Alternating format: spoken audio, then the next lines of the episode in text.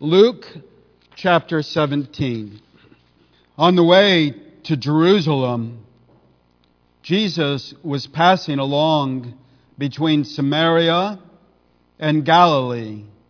And as he entered a village, he was met by ten lepers who stood at a distance and lifted up their voices, saying, Jesus, Master, have mercy on us. When he saw them, he said to them, Go and show yourselves to the priest. And as they went, they were cleansed. Then one of them, when he saw that he was healed, turned back, praising God with a loud voice, and he fell on his face at Jesus' feet, giving him thanks. Now he was a Samaritan. Then Jesus answered, Were not ten cleansed? Where are the other nine? Was no one found to return and give praise to God except this foreigner? And Jesus said to him, Rise and go your way. Your faith has made you well. Well, the grass withers, the flowers fail, but the word of our Lord endures forever. Amen. Please join me in prayer. Lord, we thank you for your word. It is a lamp unto our feet, a light for our path, inerrant, infallible, authoritative, and true. We pray now, Father, that you would be the teacher and preacher. Speak through your servant unto your servants. Open our eyes, hearts, minds, entire persons under the message you would have us to hear, understand, and apply. Father, we pray in the power of the Holy Spirit. In Jesus' name, amen. Please be seated.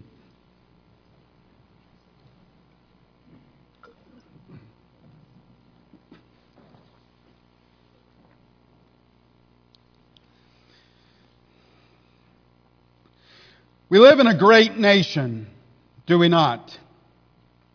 But do we live in a grateful nation?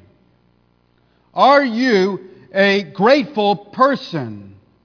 Do you have the attitude of gratitude, expressly thanksgiving? One of the ways that we celebrate life and one of the ways that we are commanded to live is by being thankful.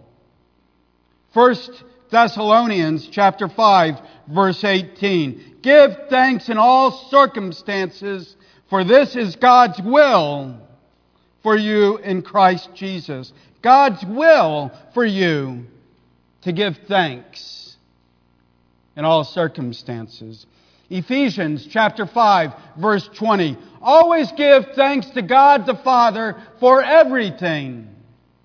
Always give thanks. I don't wait for a mood. I don't wait for an emotion. I don't wait for a feeling. I enter his gates with thanksgiving and his courts with praise.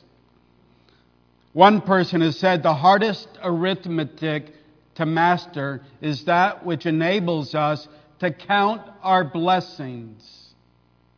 Name them one by one. There's a Chinese proverb that says, when you drink from the stream, remember the spring. First century statesman and philosopher Seneca once wrote, Nothing is more honorable than a grateful heart. Nothing is more honorable than a grateful heart.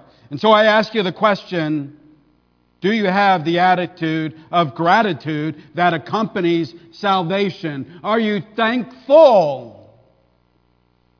Or are you thank empty?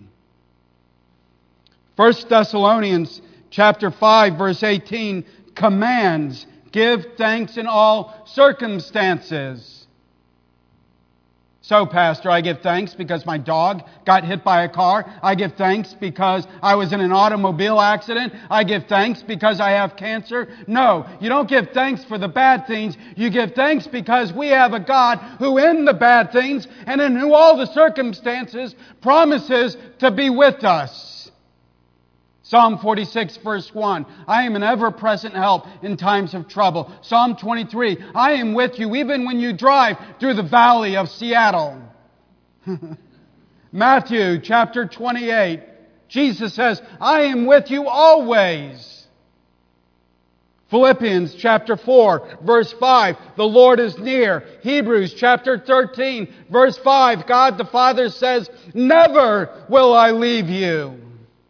Never will I forsake you. I give thanks because God is good. I give thanks because His love endures forever. I give thanks because Lamentations chapter 3, verse 23 says, Because of the Lord's great love, we are not consumed. His compassions never fail. They are new every morning. Great is your faithfulness. I give thanks because God the Father has sent us a Savior to die on the cross for our sins. Give thanks with a grateful heart. Give thanks to the Holy One. Give thanks because He's given Jesus Christ, His Son. November is a month in which we really start to tune our hearts and our minds to giving thanks. And so I want to challenge you as we approach uh, that great holiday of eating and football in a few weeks that you begin giving thanks to God in your prayer life, thanking Him for the many things that He has done, for the many things who He is, for the many things that He has provided for you throughout the day. Let us be thankful. We get this word thanks from the Greek word Eucharistia. Eucharistia, the, the root word eu, eu, means well, rightly, properly. The word charis, C H A R I S, means grace. G R A C E, God's riches at Christ's expense, unmerited favor. Eucharistia means thanksgiving in the Bible. The expression means to give abundant joy and abundant praise for grace and favor given to us, which we don't deserve. Eucharistia is also the Greek word from which we derive the English word Eucharist, the elements of the Lord's table the bread and the wine, the bread and the juice. This is my body. Thank you. Eucharistia. This is my blood. Thank you. Eucharistia means thanks. The Lord's Supper, the Lord's table, is the consummate Thanksgiving Day table. Thank you, Lord, for saving my soul. Thank you, Lord, for making me whole. Thank you, Lord, for giving to me thy great salvation. So rich and free. When we come to the Lord's table, we cry out with a loud voice, Eucharistia! Thanks.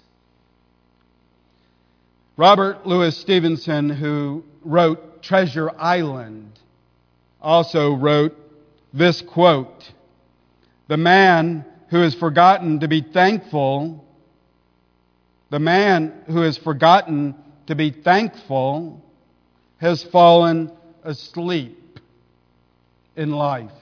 Now, I know, brothers and sisters, fathers and mothers, that life can be challenging, life can be difficult, but I have to ask you the question have we fallen asleep in this life. We're drinking from the stream, but are we remembering the spring? Are we thankful? In today's scripture, Jesus teaches the danger of ingratitude. Jesus teaches the danger of ingratitude. The stress of the story is not on the healing, but on the outcome. The stress of the story is not on the healing, but on the outcome. In verse 12, we read that Jesus enters a village and he sees ten lepers, and immediately we read that they kept their distance. You better believe they kept their distance. Do you know what leprosy is in the Bible? Leprosy refers to a variety of skin diseases, some curable, some not. In its worst stage, it is a disease which eats and rots the flesh of its victims, leaving nothing but stumps for legs and stumps for arms.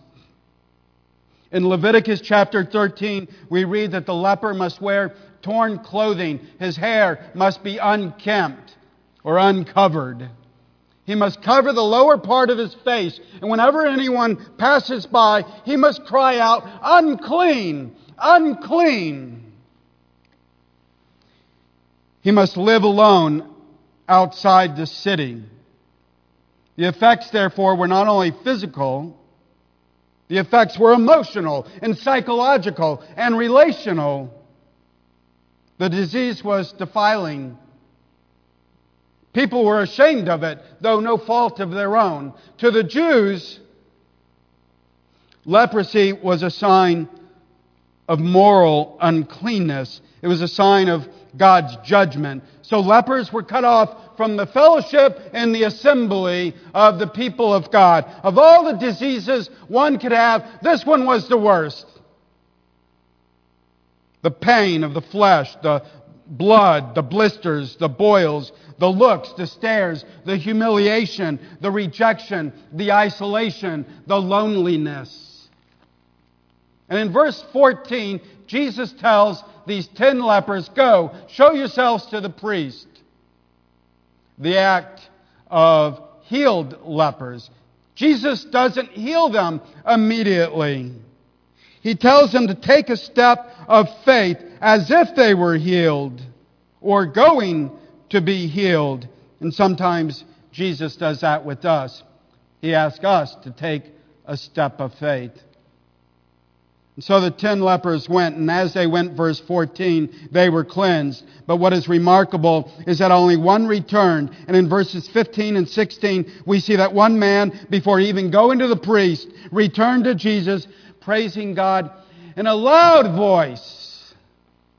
A loud voice. Not a quiet one, but a loud voice. This healed leper wanted everyone around to hear how good God is.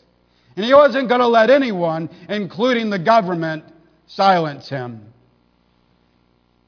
And he threw himself at Jesus' feet and he thanked him. Eucharistia. The word here for thanked in verse 16 is Eucharistia. He gave abundant joy and abundant praise for grace and favor which he didn't deserve. Luke also tells us that this healed leper was a Samaritan. Now we know that Samaritans and Jews from our Sunday school class don't associate with each other, do they? Of all of those healed, you would expect this Samaritan healed leper to be the last one to return to thank a Jew. But apparently, he was the first and the last. There's a truthful statement that says if people do not give thanks quickly, they usually will not do so at all. Perhaps the other nine took God's blessings for granted. They were Jews. God was supposed to take care of them. We're family. Perhaps we do the same. I'm a Christian. I'm supposed to be blessed. God knows I'm thankful. I don't have to tell him I'm thankful. Notice verse 17. Jesus asked, Were not all ten cleansed? Where are the other nine? Here we learn that Christ values gratitude and he misses it when it's not expressed. Christ values gratitude and he misses it when it's not expressed. How many blessings, brothers and sisters, fathers and mothers, has God given to us throughout the week, and yet we fail to give him thanks? As I said, perhaps we reckon, well, I'm a Christian. I'm supposed to be blessed. Or God knows that I'm thankful. I don't need to express it. And we become like those Jewish healed lepers, spoiled children, swimming in an ocean of God's blessings. Jesus notices, fathers and mothers, brothers and sisters, Jesus notices when we give thanks and he misses it when it's not expressed. When you drink from the stream, remember the spring. So the Samaritan shows up the Jews in that he gives praise to God. In the Greek, literally, doxa. Verse 15. One of them, when he was healed, came back praising, praising God in a loud voice. Verse 18, Jesus asked, Has no one returned to give praise, to give praise to God except this foreigner? The word here for praise in verses 15 and 18 is doxa. It literally means glory. It's the word which we uh, derive the English word doxology from. Praise God, from whom all blessings flow. Praise Him, all creatures here below. Praise Him above, ye heavenly hosts. Praise Father, Son, and Holy Ghost. Doxa means glory. And it's quite significant that the only one to return to give praise and glory and thanksgiving is this healed Samaritan leper. The Samaritan returns to glorify God. What is the chief end of man? But to glorify God and enjoy Him forever. What does 1 Corinthians chapter 10, verse 31 say? Whether you eat or drink or whatever you do, do it all for the glory of God. We need to be thanking the Lord, and we need to be praising the Lord, and we need to be glorifying the Lord. And in verse 19, we read Jesus' words Rise and go, your faith has made you well, or your faith has saved you. Herein lies the reward of a thankful heart. Whereas once the Samaritan leper was excluded from God's community, not only because of disease, but also because of class, now he has salvation and has become a child of God. And that salvation is available to you. Have you accepted Jesus Christ as your Lord and Savior? There's nothing more important in all of your life than to bow your knee before the cross and confess your sin and lift up your eyes to that cross, to the Savior, and invite Him into your heart as your Lord, as your King, as your Savior as your Redeemer? Do you have eternal life? Have you come to the fountain which never runs dry? Wash me, Savior, lest I die, just as, as I am, without one plea. But that thy blood, but that thy blood was shed for me. You can't get to heaven on your own. You need a Savior. We need a Savior. Don't wait until you were in college, like I was, to invite Jesus Christ into your life. And if you've never made that most important decision, I pray, please give me a call. 3 p.m., 3 a.m. Nothing's more important than inviting Jesus Christ into your life to be your King, to be your Lord, to be your Savior, to be your Redeemer. Before you have a thankful heart, you must have a born again heart a few lessons that we learn. First, faith in Christ. Faith in Christ is the only membership into God's kingdom. The Samaritan had the attitude of gratitude that accompanies salvation. The Jewish healed lepers had pride. Had pride, as if being members of God's family, they were receiving only what was their due. The Samaritan was humble he prostrated himself before Jesus' feet. The Jewish healed lepers were proud, not even showing up. The Samaritan healed leper went away with salvation. The Jewish healed lepers went away only with their health. And so here we learn that we can receive God's blessings and his gifts in vain. One commentary has said, ingratitude, ingratitude does not deny us God's mercies. Ingratitude denies us him. Jesus doesn't punish the healed Jewish lepers for their ingratitude. He just leaves them with his gifts and themselves. It is better, brothers and sisters, to have little and have God than to have much and have not God. God dwells in the midst of thanksgiving. What type of person are you? Are you thankful or are you thank empty? Do you have the attitude of gratitude? Are you like the Samaritan healed leper or are you like the Jewish healed lepers? Are you quick to give thanks, Eucharistia, and praise, doxa, to God and others? Or have you fallen asleep in this life? 1 Thessalonians 5:18 Give thanks in all circumstances. Give thanks in all circumstances, for this is God's will for you in Christ Jesus. Ephesians 5:20 Always give thanks, always give thanks, always give thanks to God the Father for everything. Have the attitude of gratitude. Give praise with a grateful heart. Be thankful. Be a person of thanksgiving. Be a person of Eucharistia. Let us pray. Oh Lord, thank you for the reminder that we need to be a thankful people. We thank you, Lord. We thank you for being our Lord. We thank you for who you are. We thank you for what you've done. We thank you for giving us a Savior. And as we come to the table now, tune our hearts and minds to that table and to that cross and to the Savior. We thank you for the Holy Spirit who will apply understanding unto the message taught and preached by you. We pray, Father, in Jesus' name, amen.